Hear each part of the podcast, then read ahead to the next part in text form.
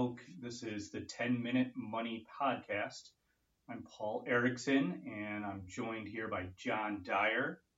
This week, we want to look at how dividend planning works.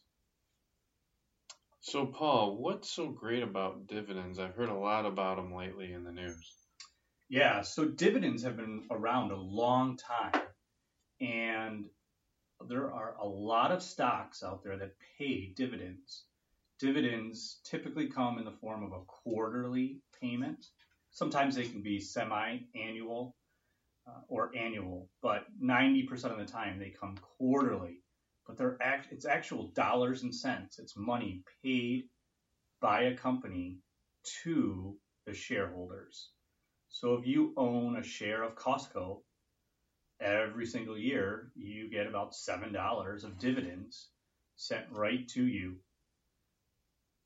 Wow, I didn't know that. So, uh, how does a company declare a dividend then? Yeah, that's a good question. Uh, not a lot of people really follow when companies declare dividends, uh, but it's there's a process and it's a quarterly process that a company reports earnings, and typically at the same time they will also declare the next dividend for the quarter.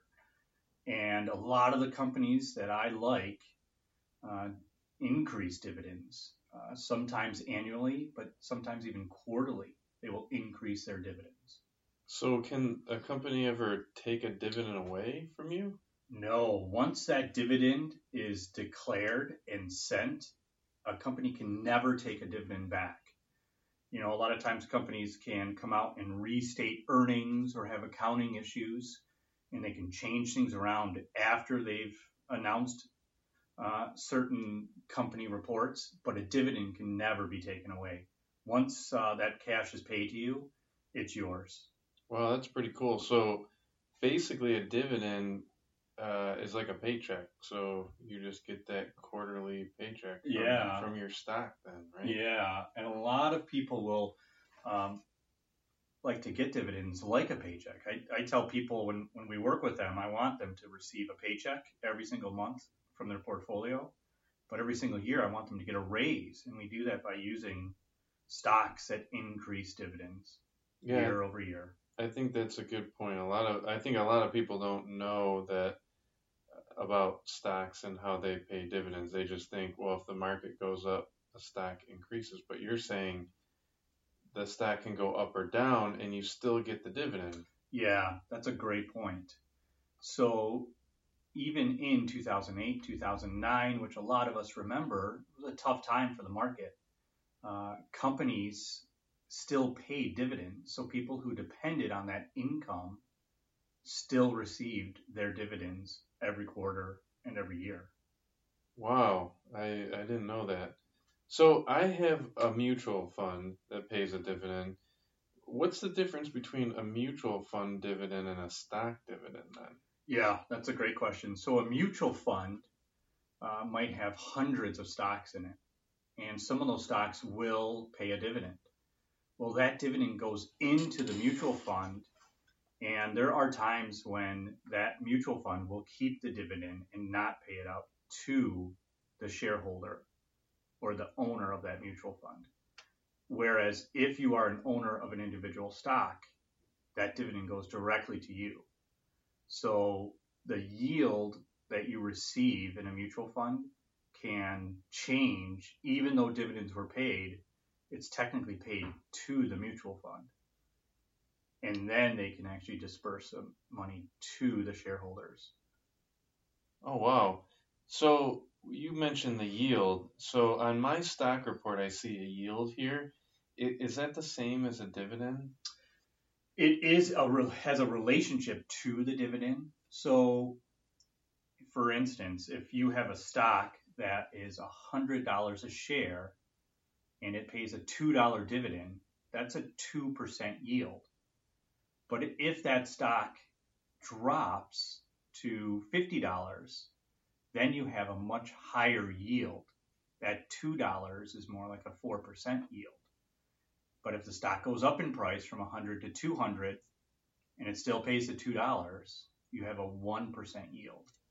So some people get confused when they see the yield get lower as the stock price goes higher, but you're still being paid the same dollar amount. That does not change in the stocks that I follow and I use. So, do you have a dividend strategy that you use? I do. I'm a big believer in owning individual stocks and especially stocks that increase dividends year over year over year. I call it a rising dividend strategy. And it's something that most of my clients adhere to and believe in.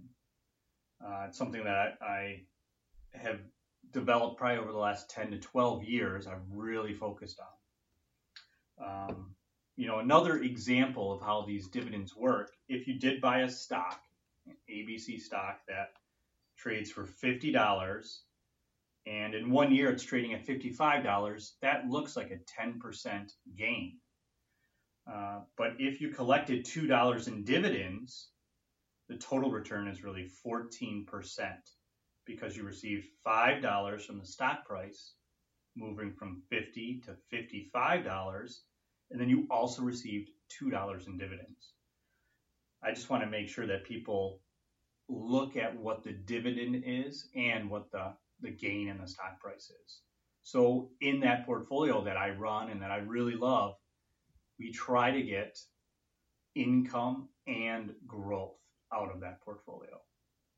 Wow, that's something that I think a lot of people don't really pay attention to um, because maybe they think it's just a small part of uh, their how their investment work. But I think that is a is a really nice strategy, and it can help people really take income without dipping into their principal off their portfolio or or growing their portfolio uh, as well. So um, that is that's very interesting. So I I appreciate you taking the time to tell us about the dividend strategy oh, and how dividends work. So thanks. John and Paul are financial advisors with Royal Oak Financial Advisors in Michigan, a fee only RIA who specialize in helping their clients better understand their investments. If you watch the pennies, the dollars will come.